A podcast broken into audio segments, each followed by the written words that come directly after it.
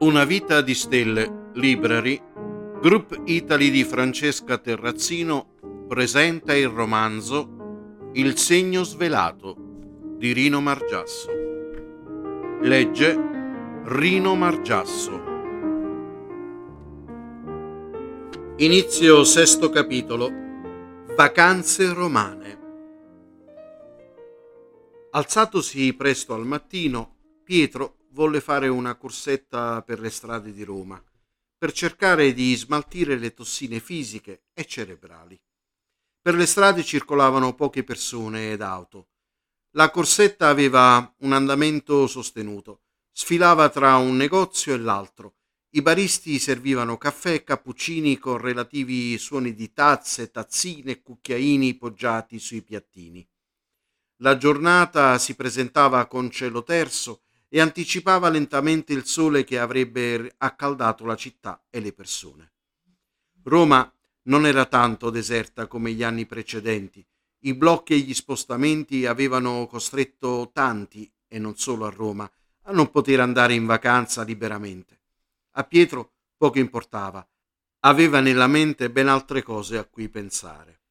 Per lui la certezza era che il mare di Sicilia la sua casa vicino al mare, gli amici siciliani, con le relative cene ed uscite, questa volta gli mancavano davvero. I cellulari se li era portati con sé e mentre distendeva i muscoli dopo l'allenamento, uno di quelli squillò. Era Ambrogio dalla Sicilia. Pronto, Ambrogio, a te stavo pensando. Ed io a te telefonai. Caro amico mio, te la pietia fu come state tu e Alessandra? Il tempo com'è?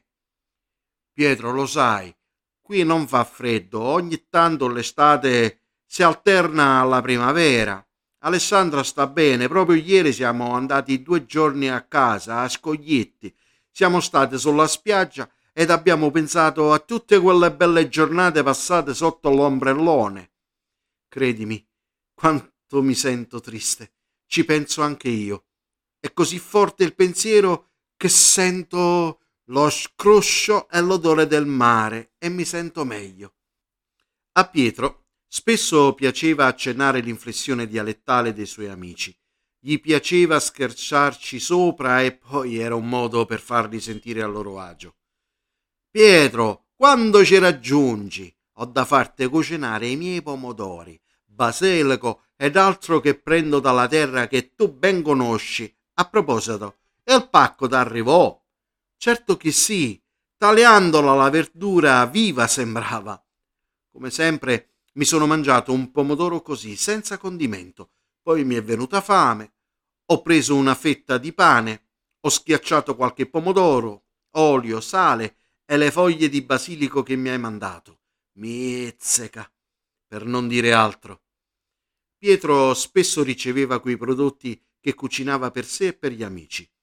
Raccontava che il basilico era talmente diverso e buono che le foglie le mangiava crudo, nulla a che vedere con quelle che trovava in giro.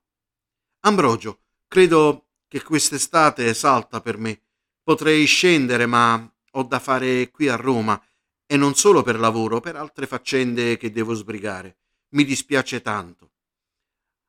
Alessandra e gli altri amici Magari ci fa un pensierino nei weekend futuri. Certo che sì, Ambrogio. Ti terrò informato appena potrò. Salutandosi, Pietro lo fece in siciliano. Baciamo le mani a voscenza, con la pronta risposta di Ambrogio. Ed io a vossia.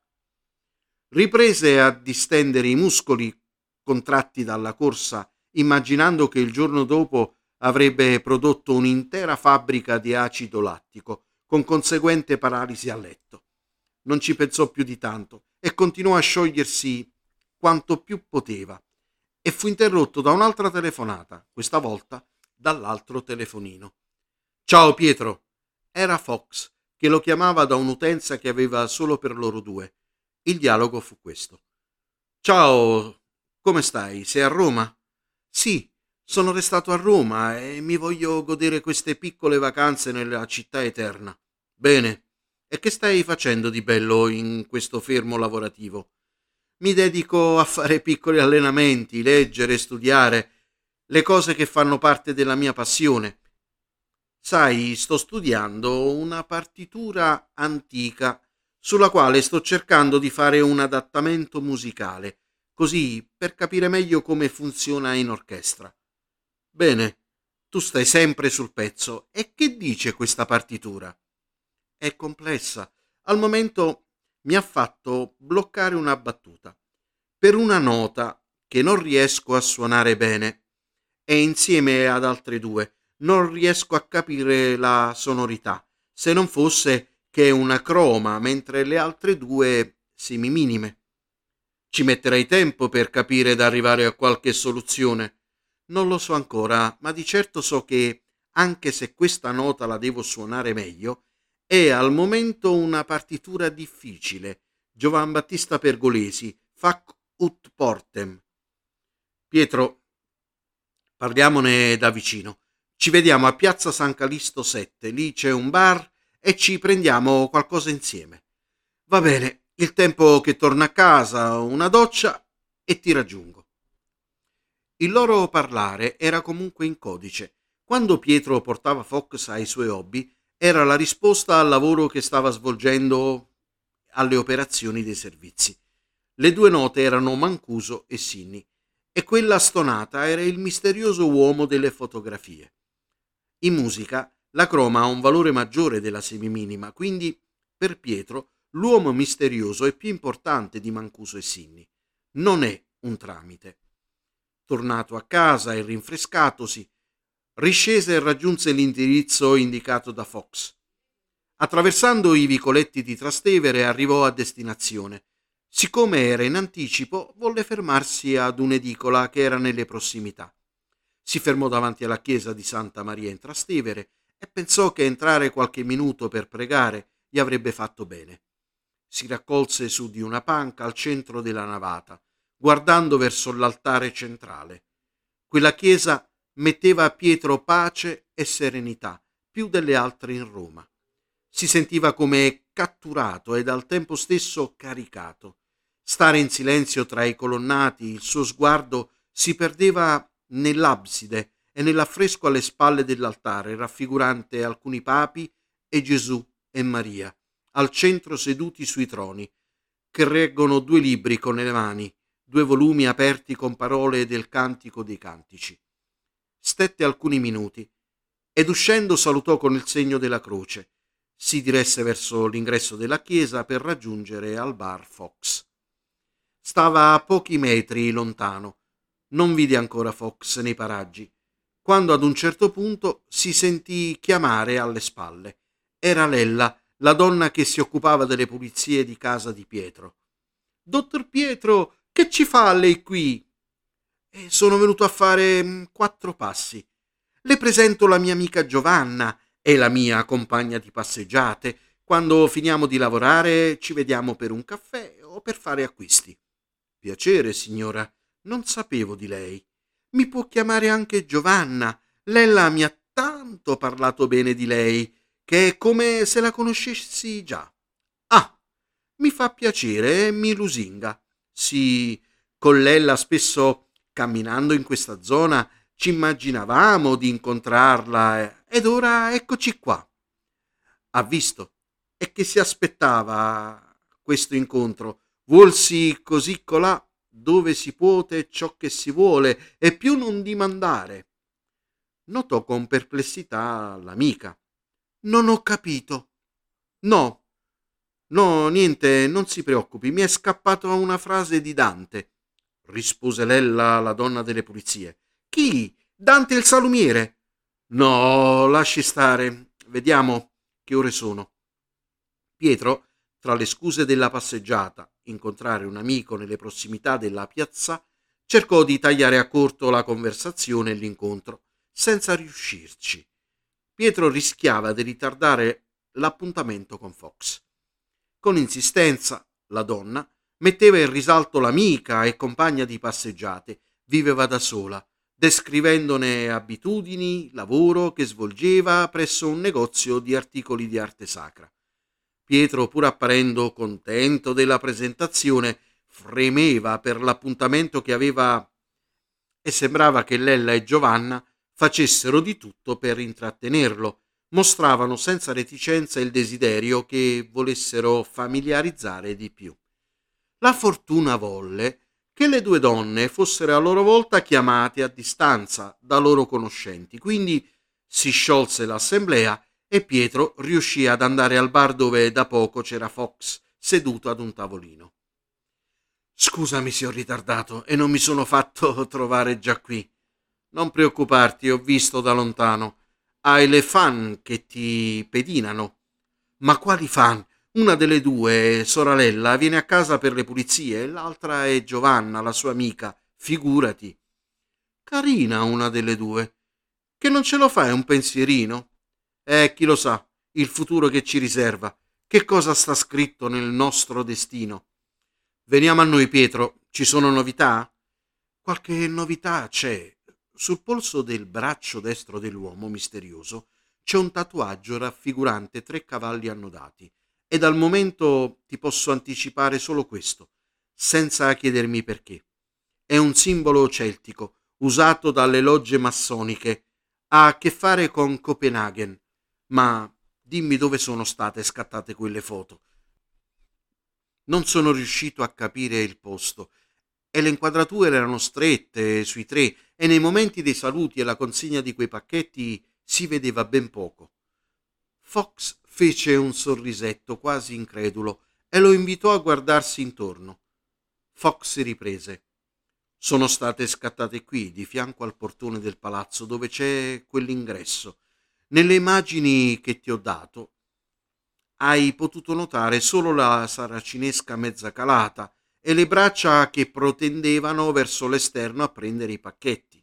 Sì, ma come mai così ristrette? E poi non avete fatto irruzione per capire chi ci fosse dietro quella saracinesca? Le cose ne sono andate così. Di quell'appuntamento non sapevamo niente. Questi comunicano con i vecchi metodi e senza telefoni e social. Usano i pizzini che vengono di volta in volta passati da camerieri che portano il conto, scontrini al bar, passaggi di foglietti di mano in mano quando incrociano qualcuno, insomma, un casino. Li abbiamo seguiti quel giorno che erano insieme e con i pacchetti. Abbiamo pensato che dovevano consegnare qualcosa. Al momento non sappiamo cosa contenessero. Pedinandoli siamo arrivati anche noi qui.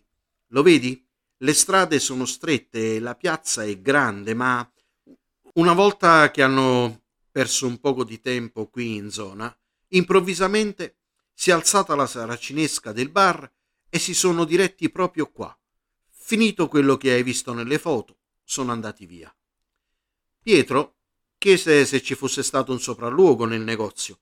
Fox rispose che era stato fatto in seconda battuta nel retrobottega avevano trovato un'altra uscita che sbucava nell'androne di un palazzo, con diverse diramazioni secondarie, quindi la squadra, seppur fosse intervenuta in quel momento, l'avrebbe perso, non sapendo delle altre uscite. Poi dovevano arrivare a livelli più alti e quindi al momento non sarebbero intervenuti in alcun modo. Aggiunse a Pietro un'altra informativa. La struttura mafiosa cambiata doveva essere smantellata. L'operazione tumpulata doveva colpire in modo definitivo l'organizzazione. Fox aggiunse che erano in campo risorse di uomini ingenti. Lo SCO, Servizio Centrale Operativo della Polizia di Stato, Direzione Investigativa Antimafia, Rossa Raggruppamento Operativo Speciale dei Carabinieri, Scico Guardia di Finanza, Interpol oltre ai servizi segreti, tutto coordinato da Roma. Da quello che mi dici capisco che tutto quello che è accaduto è stato improvviso nel pedinamento. Sì, certo, Pietro, ma dobbiamo capirci di più sul contenuto dei pacchetti e chi è quest'uomo, che ruolo ha nella nuova struttura. Ascoltami, io approfondisco le tracce del tatuaggio. Mi sa che dietro il tatuaggio c'è molto altro. Continuerò nella stanza a vedere. Pietro chiese il perché del nome dell'operazione tumbulata. Fox gli spiegò che quando il collaboratore di giustizia informò che la struttura aveva avuto dei cambiamenti, in particolare del capo, gli fu chiesto con insistenza se sapesse chi fosse. Fox riportò a Pietro le sue testuali parole. Che volete che vi dica? Non saccio chi è. E poi pure se sogno chiuso, carintra, volete che mi dia una tumpolata? Il magistrato, non capendo il termine tumpulata, gli pose la domanda cosa significasse e la risposta fu Dottori, a tumpolata è uno schiaffo forte, una manata forte. Gli investigatori capirono che se lo avesse detto la mano della mafia lo avrebbe raggiunto in carcere comunque. Associarono lo schiaffo ad un colpo mortale. Pietro ascoltò con attenzione e memorizzò tutto quello che si erano detti fuori dal bar di piazza San Calisto. Voltatosi intorno, Pietro si mise a guardare le strutture vicino al bar. Non mi ero mai fermato in questa zona, sempre di passaggio. Chiese a Fox cosa ci fosse di fronte di fianco alla chiesetta. Lì c'è una sede che appartiene alla gendarmeria vaticana. Pietro e Fox si diedero appuntamento appena uno di loro avesse informazioni in più. Finiti i loro caffè, si salutarono ed andarono ognuno per la sua strada.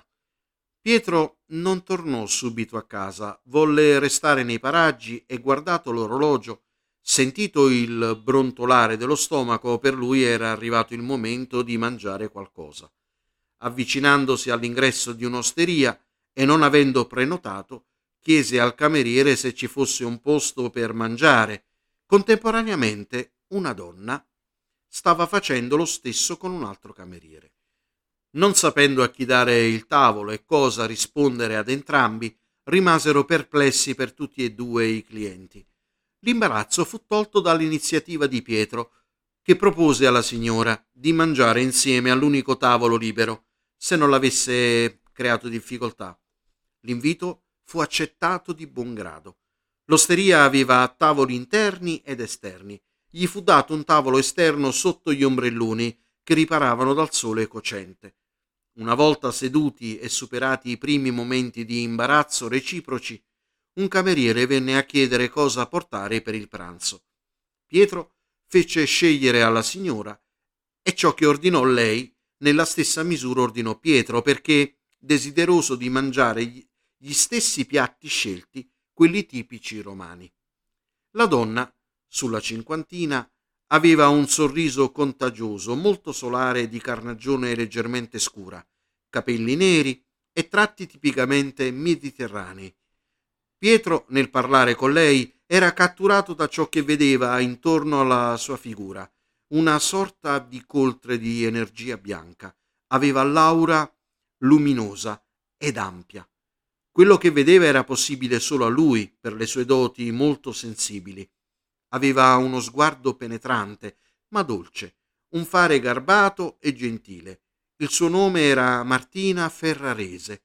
Viveva a Roma da qualche mese dove si era trasferita per motivi di lavoro. Viveva da sola e la sua famiglia era in Umbria. Lì viveva uno dei suoi fratelli, sacerdote. Tra un boccone e l'altro la conversazione era piacevole per entrambi, con battute reciproche, facendoli ridere e sorridere. Visti da lontano, Pietro e Martina sembravano fatti l'uno per l'altro, apparivano agli occhi esterni come una coppia consolidata e formata da tempo. Quasi subito passarono da lei al tu. Allora, Martina, ti trovi bene a Roma anche se sei qui da poco? Diciamo che non sono proprio venuta da poco, mi spiego. Sono stata qui ad abitare all'Infernetto per quasi vent'anni, poi mi sono trasferita in Umbria per lavoro ed ora, dopo aver vinto per concorso interno la posizione di coordinatrice amministrativa, sono rimasta a Roma. Quindi tanto straniera non sono. E tu? Martina, sono romano di adozione. Le mie origini sono napoletane ma ormai, per i tanti anni che vivo qui, sono più romano. I miei parenti sono a Napoli, li vedo poco. Avendo una casetta in Sicilia sul mare, ogni tanto, quando posso, scappo lì a rigenerarmi. Ma dai, hai una casa in Sicilia e dove? Nel Ragusano ed a pochi metri dal mare. Al sentire la Sicilia, Martina rispose che alcune cugine abitavano nel Ragusano e Pietro diede le coordinate della casetta acquistata e scoprì che si trovava nella stessa provincia. L'incontro tra Pietro e Martina apparentemente fu casuale, ma come se voluto dal cielo. Entrambi avevano raggiunto un equilibrio di vita e non cercavano avventure, nemmeno un compagno per sconfiggere la solitudine. Da quell'incontro erano usciti entrambi colpiti dalla personalità dell'altro. Avvertivano che c'era un'intesa ed un'alchimia inspiegabile. Si sentivano fatti l'uno per l'altro e loro stessi affermavano che sembrava che fossero amici di lunga data. Dopo il pranzo con spaghetti alla carbonara, baccalà fritto alla romana con insalata mista, da bere era la stessa acqua minerale gassata Quel pranzo si chiuse con un gelato con la ricotta.